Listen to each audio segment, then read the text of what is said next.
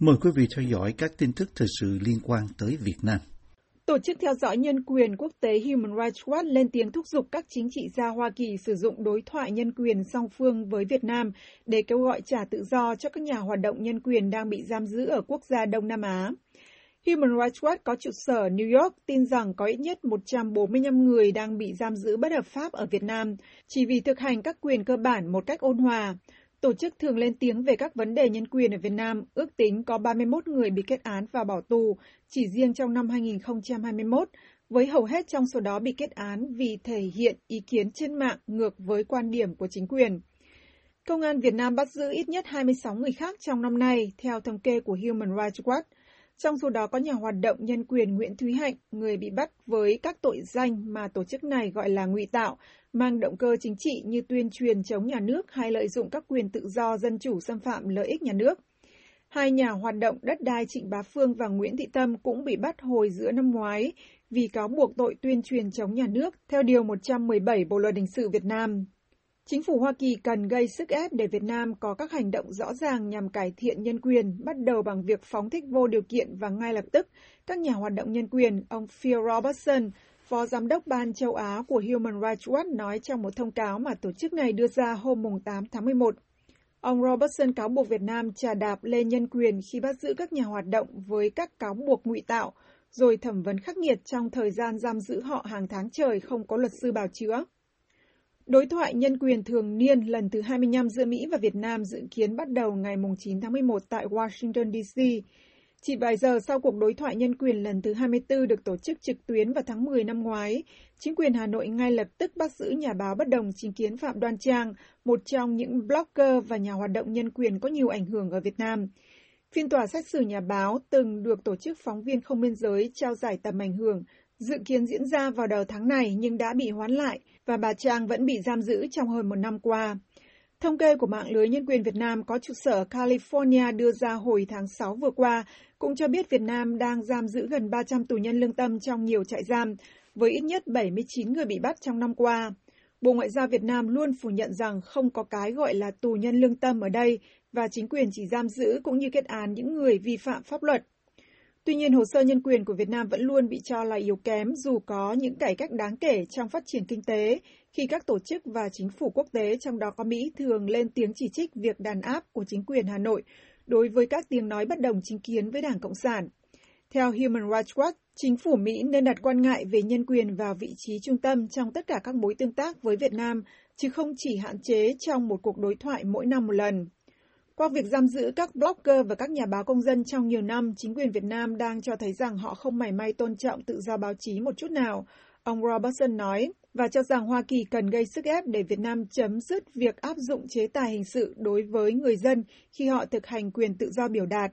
Tuy nhiên, tại cuộc họp báo thường kỳ hôm 4 tháng 11, một người phát ngôn Bộ Ngoại giao Việt Nam khi trả lời yêu cầu bình luận việc kết án nhóm báo sạch nói rằng chính sách nhất quán của Việt Nam là tôn trọng, bảo vệ và thúc đẩy các quyền con người, trong đó có quyền tự do ngôn luận và tự do báo chí.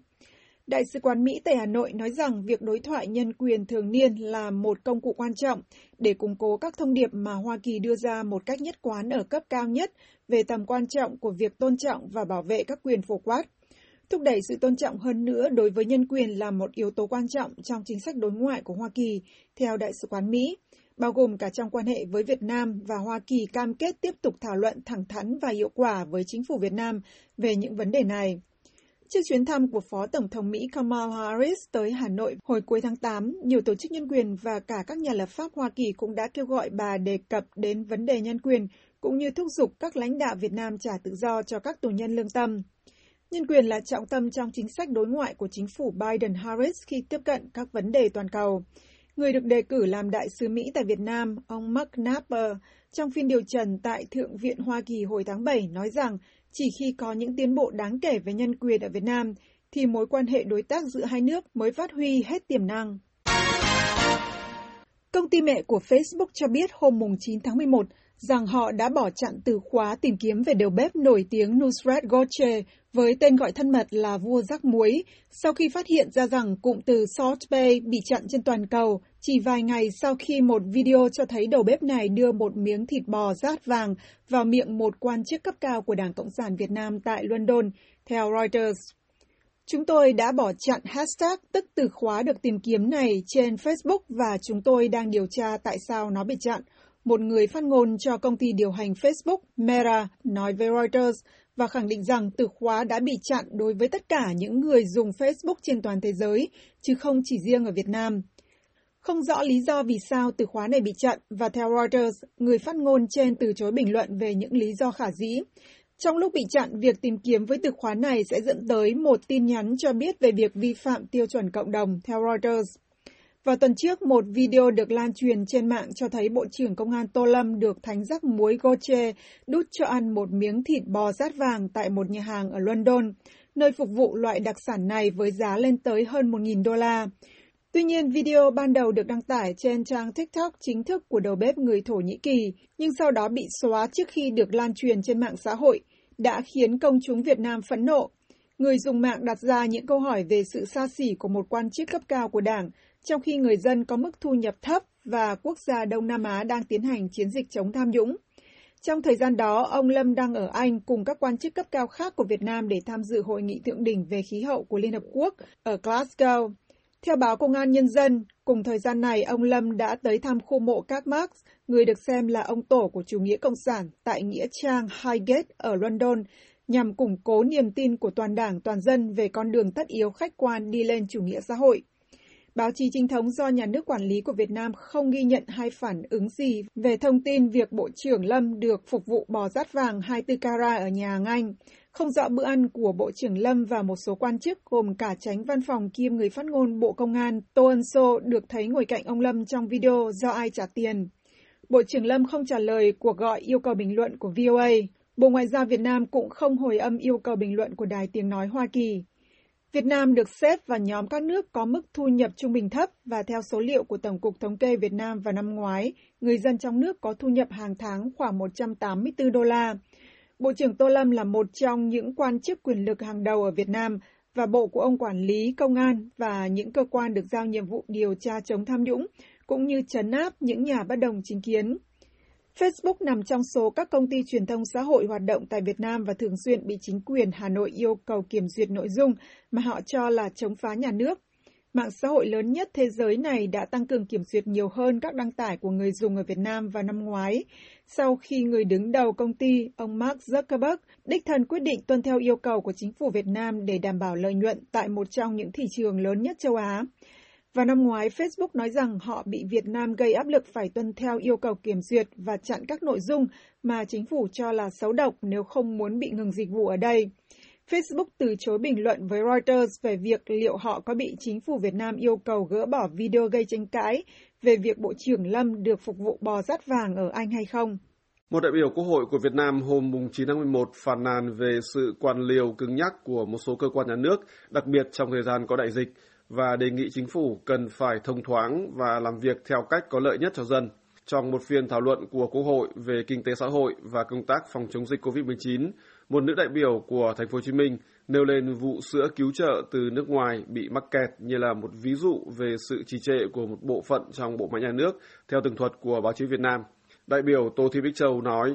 một lô hàng với hơn 22.000 lon sữa do đồng bào ta ở Úc ủng hộ cho trẻ em khó khăn trong đại dịch Covid tại thành phố Hồ Chí Minh. Mặt trận Tổ quốc thành phố cũng đã xin ý kiến Cục An toàn Thực phẩm, Cục Thú y và Cục Thú y chỉ trong hai ngày trả lời đồng ý. Chỉ có Cục An toàn Thực phẩm nói đề nghị thành phố Hồ Chí Minh hỏi chính phủ Bà Châu cũng là chủ tịch Ủy ban Mặt trận Tổ quốc Việt Nam thành phố Hồ Chí Minh chỉ ra rằng cho dù thành phố Cuba bà có gửi công văn đến chính phủ đi nữa, chính phủ vẫn sẽ giao cho Cục An toàn thực phẩm trả lời. Như vậy, lẽ ra ngay từ đầu, Cục này có thể gửi đến Chính phủ một văn bản nêu ra ý kiến của Cục, đồng thời tham mưu cho Chính phủ về nội dung câu trả lời dành cho thành phố, bà Châu nói. Cách làm máy móc như hiện nay là đúng quy trình, nhưng không phù hợp trong giai đoạn đất nước căng sức đối phó với đại dịch, nữ đại biểu Quốc hội lưu ý.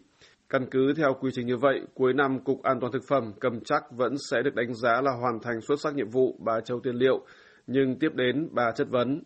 Vậy thì làm tròn chức trách nhiệm vụ, còn ở tại thành phố Hồ Chí Minh, lô hàng cứu trợ về gần một tháng chưa lấy la được, lỗi do ai? Theo quan sát của VOA, vụ việc bà Châu nêu lên cũng được dư luận Việt Nam dành cho nhiều sự chú ý, bao gồm các bài bình luận của một số Facebooker có ảnh hưởng rộng rãi nhà báo Hoàng Tư Giang có hơn 26.000 người theo dõi trên Facebook, gọi tình trạng mà nữ đại biểu Quốc hội đề cập đến là virus trì trệ. Ông Giang cho rằng việc một cơ quan cấp cục đưa ra hướng dẫn có chấp nhận hay không một lô hàng của kiều bào tặng các trẻ em gặp khó khăn trong đại dịch không hề là một việc to tát. Vì vậy, sự việc xảy ra chỉ có thể gọi là sự tắc trách vô cảm là con virus trì trệ.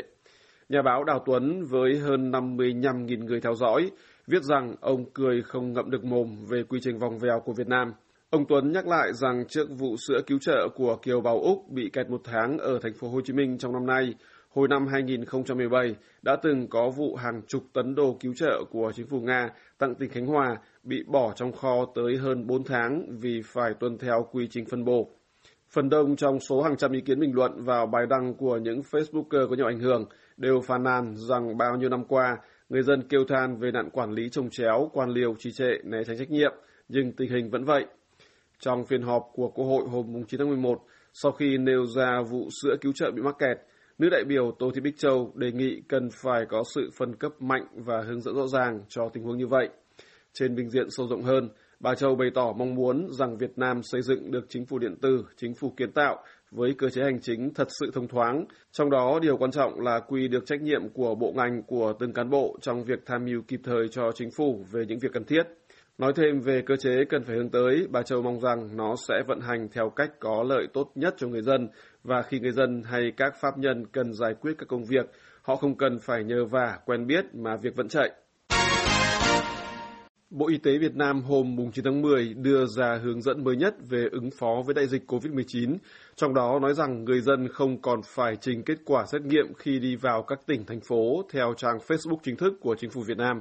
Trang thông tin chính phủ cho biết trong công văn khẩn mới được gửi đến các bộ, các cơ quan cấp tương đương và chính quyền các tỉnh, thành phố, Bộ Y tế đề nghị họ chủ động thường xuyên đánh giá cấp độ dịch theo từng cấp, từ cấp xã và khuyến khích quy mô nhỏ nhất có thể để có các biện pháp y tế hành chính phù hợp. Các bộ ngành, các địa phương cũng cần phải tăng cường chủ động ra soát, giám sát, xét nghiệm các trường hợp có nguy cơ cao đến từ địa bàn có dịch. Bộ Y tế hướng dẫn các địa phương chủ động xét nghiệm SARS-CoV-2 bằng phương pháp RT-PCR hoặc xét nghiệm kháng nguyên nhanh, nhưng Bộ đề nghị họ không đưa ra các yêu cầu người dân phải trình kết quả xét nghiệm khi đi vào địa bàn tỉnh, thành phố. Đối với những người có kết quả xét nghiệm dương tính, Bộ nói các sở y tế có thể căn cứ vào điều kiện thực tế tại địa phương mình để chỉ đạo việc quản lý người nhiễm COVID-19 tại cơ sở y tế hoặc tại nhà, hoặc trong một số trường hợp nhất định, có thể thiết lập các trạm y tế lưu động. Hướng dẫn mới của Bộ được đưa ra giữa lúc số các ca nhiễm hàng ngày hầu như liên tục tăng trong 3 tuần nay, từ mức 3.000 ca của hôm 19 tháng 10 lên hơn 8.100 ca hôm 9 tháng 11.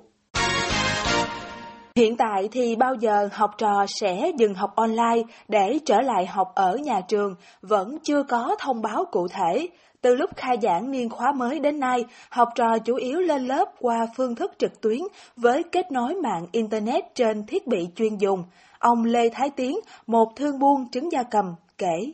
Thì nó khó khăn, nhưng mà may là nhà còn hai cái máy cũ, nên là cho cháu nó à, học đỡ vậy thôi chứ không có. Tại vì ngày trước thì cũng có có tiền để dành được một chút nhưng mà trong 4 tháng dịch là vừa hết thôi. Nên là bây giờ nó vẫn học vậy thôi chứ còn ra trường cũng chưa có tiền đóng cái cái cái các cái khoản mà gọi là học phí hay cái gì đó. Nhưng nó cũng cần phải chờ một thời gian để hồi phục lại nữa mai cũng là những cái tháng trước nó còn để dành lại được một chút tiền thế là cũng vừa đóng cái nhà trọ mới này ăn ở mấy tháng là hết rồi bây giờ bắt đầu mới đi làm lại nữa Mấy tháng qua có nhiều trường học được trưng dụng làm cơ sở cách ly tập trung ca bệnh COVID, nên việc mở lại đồng loạt các trường học cũng cần khoảng thời gian để khôi phục lại. Thời gian chờ đợi đó buộc phụ huynh phải tự xoay sở để thích nghi với chuyện hỗ trợ con cái học trực tuyến, ông Tiến nhận xét. Cái đứa lớn thì nó tự học à, chứ còn đứa nhỏ thì chắc là mẹ nó vẫn phải kèm, bởi vì nó nhỏ nó chưa có ý thức để ngồi học nữa. Nên là chỉ có đứa lớn thì nó nó biết được cái tự giác học thôi. Thế là nó vẫn học chăm chỉ buổi sáng buổi chiều. Nếu mà nhà trường mà cho đi học ở trường thì là vẫn là tốt hơn. Chứ giờ học online thì cháu không có tập trung được. Học trực tuyến chỉ là tình thế, học sinh Lê Nhật Duy nói giờ nếu đã chích ngừa đủ hai mũi thì nên được đến trường. Dạ đối với em là em cũng đồng ý với là cái um, cái chính sách của um, ủy ban nhân thành phố Hồ Chí Minh là cho học sinh đi học lại nhưng mà với điều kiện là phải chích đầy đủ hai mũi vaccine cho tụi em chứ học online tụi em quá mệt mỏi. Với khu sớm từng bị nhiễm Covid thì tạm thời người từng nhiễm chưa vội chích ngừa do còn kháng thể, học sinh Lê Thế Tú nói. Muốn được uh, được đến trường nhưng mà cái điều kiện hiện tại thì chưa chưa thể. Lên, lên trường thì ít ra cũng được gặp bạn gặp bè này, trao trao đổi đủ thứ về chuyện học tập đủ thứ, giờ cũng cũng rất là muốn được uh, đi đi đến trường. Hiện tại thì các trạm y tế lưu động chọn đặt ở các trường học đã dời dần sang các địa điểm khác phù hợp hơn. Mưu sinh đang vào guồng trở lại, giờ chỉ cần thêm cảnh học sinh nhộn nhịp đến trường lớp là trở về với đời sống bình thường như vốn có.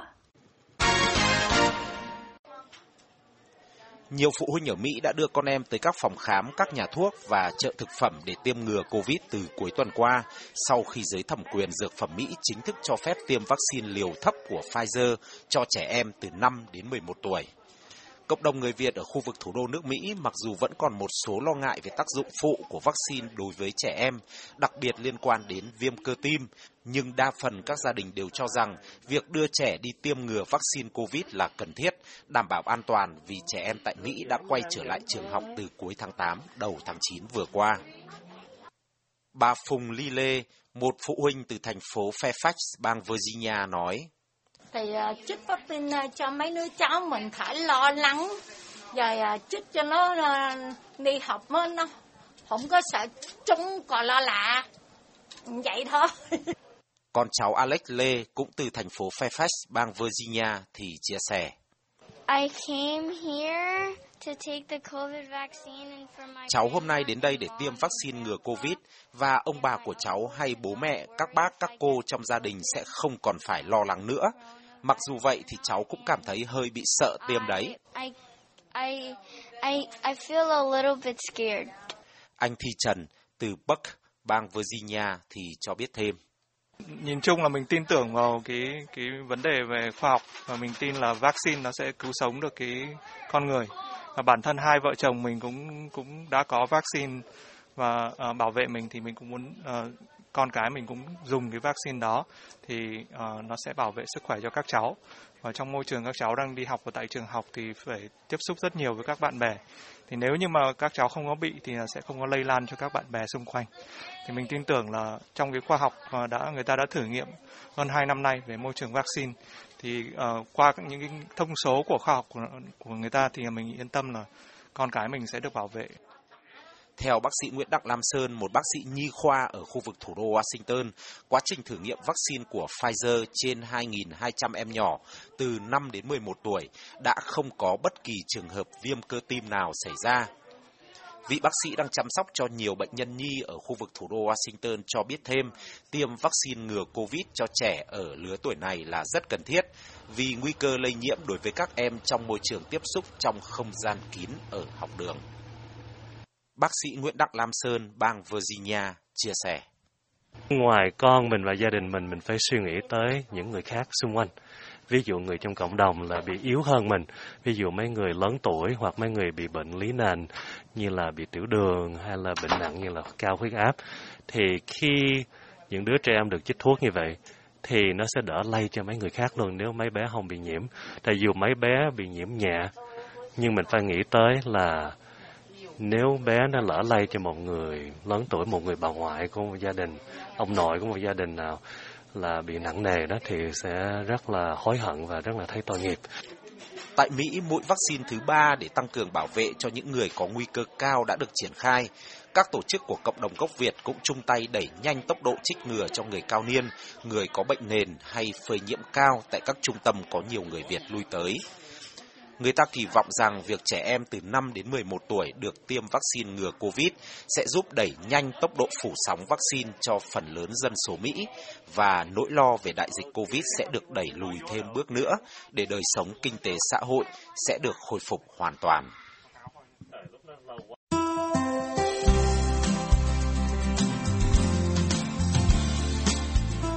Buổi phát thanh Việt ngữ buổi sáng của đài VOA xin được kết thúc tại đây. Tấn Chương cùng toàn ban Việt ngữ xin kính chào quý khán giả.